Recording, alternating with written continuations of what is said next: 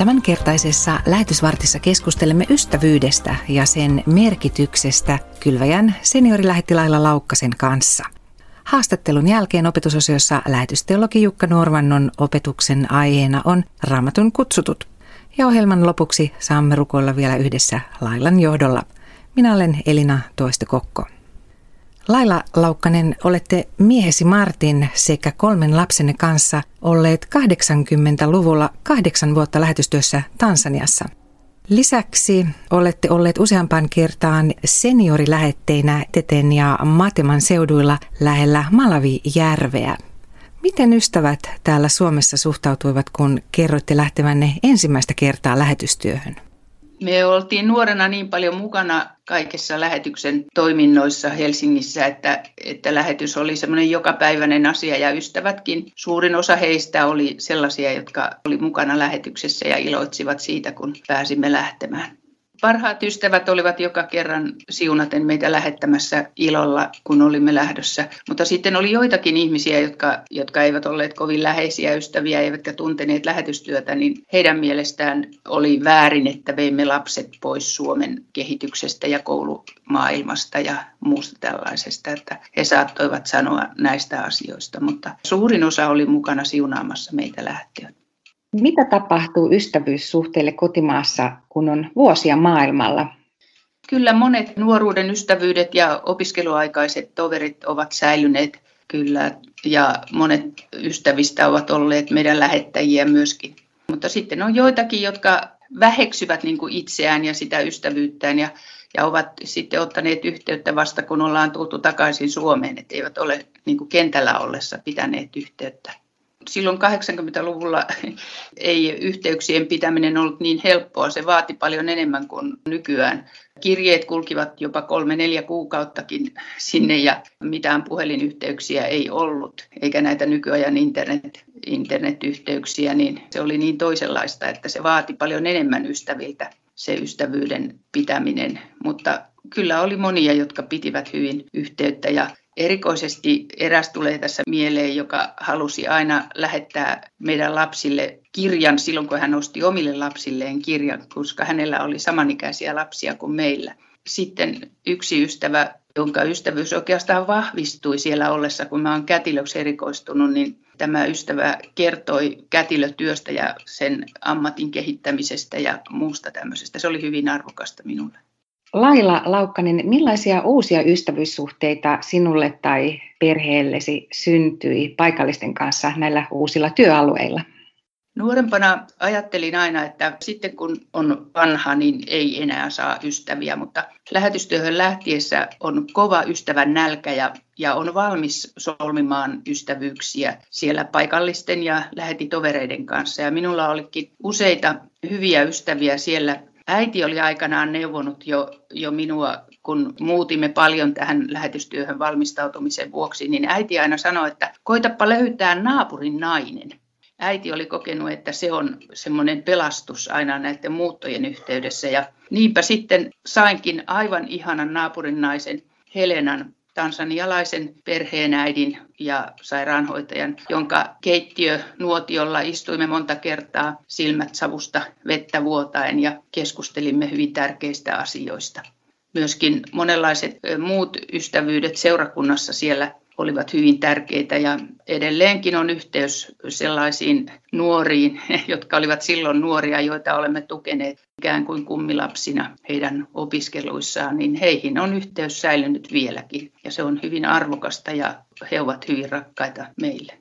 Tyttärenne on lähdössä lähiaikoina lähetystyöhön. Millä tavoin äiti evästää tyttären matkaan? No jos ystävyyttä ajatellaan, niin, niin olen heidän Suomessa ollessaan kovasti arvostanut sitä, että he haluavat tavata ystäviä ja toivottelen heille, että nauttikaa ystävistänne ja tavatkaa ystäviänne ja nähkää vaivaa siihen, että otatte aikaa ystävien tapaamiselle, koska se on todella arvokasta, kun on taas lähdössä pois Suomesta. Lähetteinä toimiessanne lähettäjäni täällä Suomessa saivat teiltä ystäväkirjeitä. Mikä merkitys näillä ystäväkirjeen saajilla oli teille?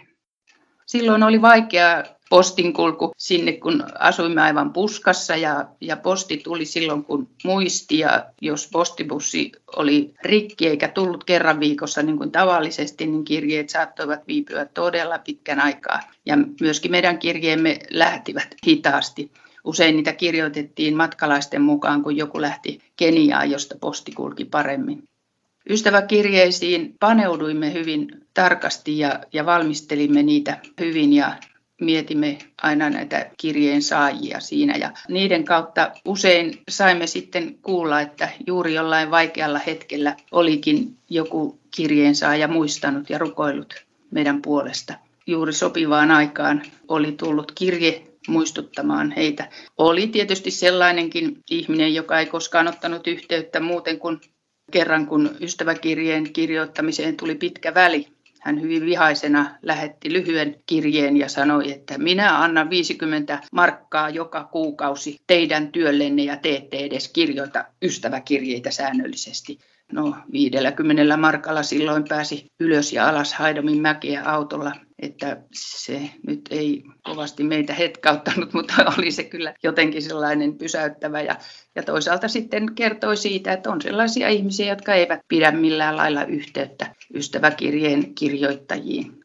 Se oli kyllä todella ihanaa, kun joku sitten muisti vaikka pienelläkin kortilla ja muulla. Ja kortit silloin olivatkin hyvin arvokkaita. Käytin niitä pyhäkoululaisten palkitsemiseen sitten pyhäkoulua pitäessäni.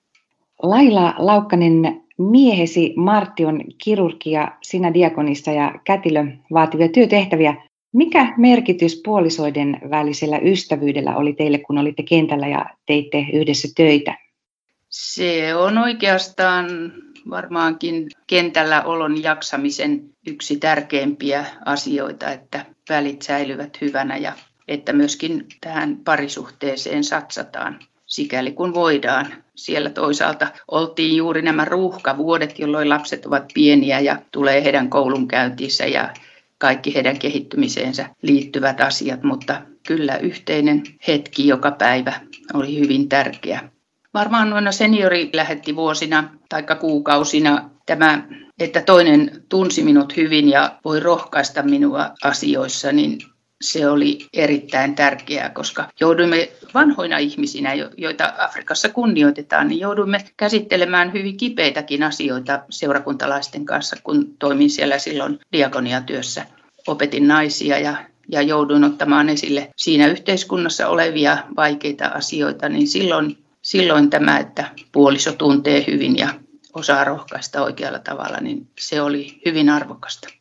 Laila Laukkanen, mikä on sinun tapasi ilahduttaa ystävääsi? Itse koen, että se, että joku muistaa millä tavalla tahansa on hyvin tärkeää ja sitä varten haluan soitella ystäville. Minulla on muutamia hyvin iäkkäitä ystäviä, joita nyt korona-aikana olen säännöllisesti muistanut, soitellut heille ja, ja silloin tällöin lähettänyt kukkasia ja viestejä. Ja tämä ilahduttaa minua, niin sen vuoksi koen, että se on se on sellainen, mitä minäkin haluan toisille tehdä, että soittelen, lähetän viestejä, maileja ja vien kukkia joskus yllätyksiksi, jos ajelen jossain ystävän lähellä.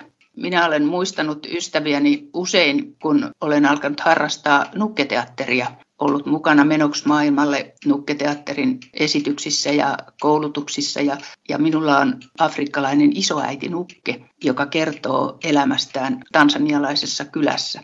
Kun esitän tuon isoäidin puhetta, niin, niin silloin minulle tulee mieleen monenlaisia kokemuksia ystävyydestä ja ystävien kanssa tekemisistä sieltä Tansaniasta ja iloitsen siitä, että saan noita ystävyyksiä sitten käyttää hyväkseni tässä nukketeatterissa.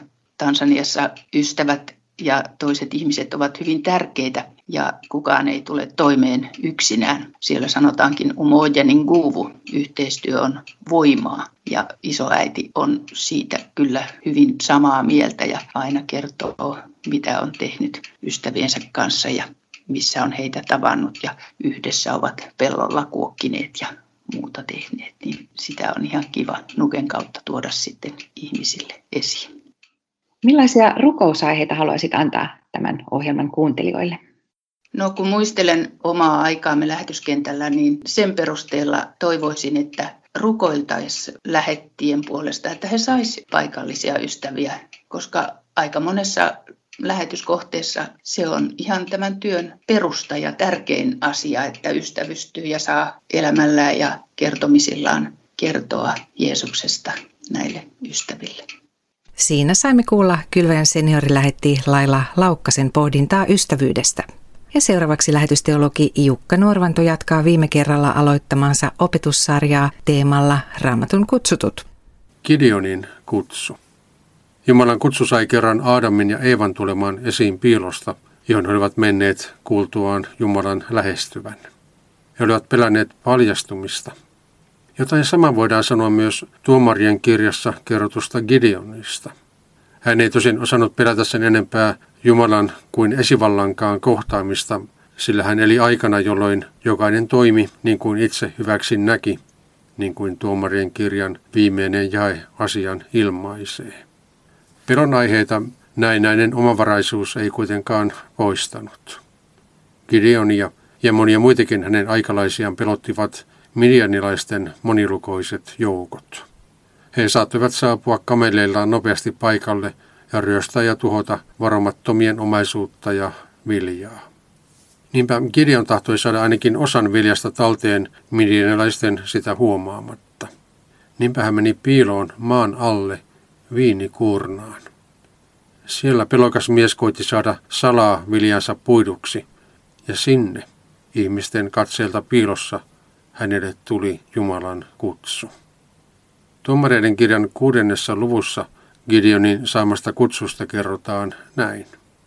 Herran enkeli tuli Ofraan ja asettui suuren puun alle, joka kasvoi Abieserin sukun kuuluvan Joasin maalla. Joasin poika Gideon oli juuri puimassa vehnää viinikuurnassa pitäkseen viljan piilossa midianilaisilta. Herran enkeli ilmestyi hänelle ja sanoi, Herra on kanssasi, sinä urhea soturi. Hieman myöhemmin Herran enkeli antaa piiloutuneelle Gideonille vielä kehotuksen. Mene ja pelasta Israel midianilaisten käsistä. Minä lähetän sinut. Kuten huomaat, kutsu oli selkeä. Se oli kaiken lisäksi selvästi Jumalalta tullut. Mitä siis tekee ihminen, joka on saanut Jumalalta kutsun lähteä niin suuremmoiseen tehtävään, eli niin kuin me voisimme sanoa, missioon? Kuuntelepa, mitä Gideon sanoo kutsun kuultuaan. Siitä kerrotaan tuomarin kirjaluissa 6 jakeessa 15 näin. Herrani, kuinka minä voisin pelastaa Israelin? Minähän olen Manassen heimon vähäpätöisintä sukua, jolen perheemme nuorin. Ehkäpä tuo Gideonin vastaus ei ollut lopultakaan iso yllätys meille, sillä kuin helppoa on meidänkin ajatella itsestämme samaan tapaan kuin tuon muinoin eläneen perheen kuopuksen. Toisin sanoen, meidänkin kiusauksenamme on lähteä etsimään voimavaroja omasta itsestämme tai taustastamme, kun kohtaamme Jumalan kutsun. Aikanaan Mooseskin oli Jumalan kutsun saatuaan vähätellyt puhujan lahjojaan. Miksi siis käännämme katseemme itseemme, kun Jumala tahtoo meidän katsovan hänen mahdollisuuksiaan? Aikoinaan ihmiseksi tullut Jumala antoi kahdelle toista nuorelle miehelle käskyn mennä kaikkeen maailmaan tekemään kaikista kansoista hänen opetuslapsiaan. He myös lähtivät matkaan ja havaitsivat, ettei työn onnistuminen lopultakaan perustunut heidän ominaisuuksiinsa, vaan siihen, että heidän julistettavakseen annetulla Jumalan sanalla oli valta siirtää ihmisiä kuolemasta elämään.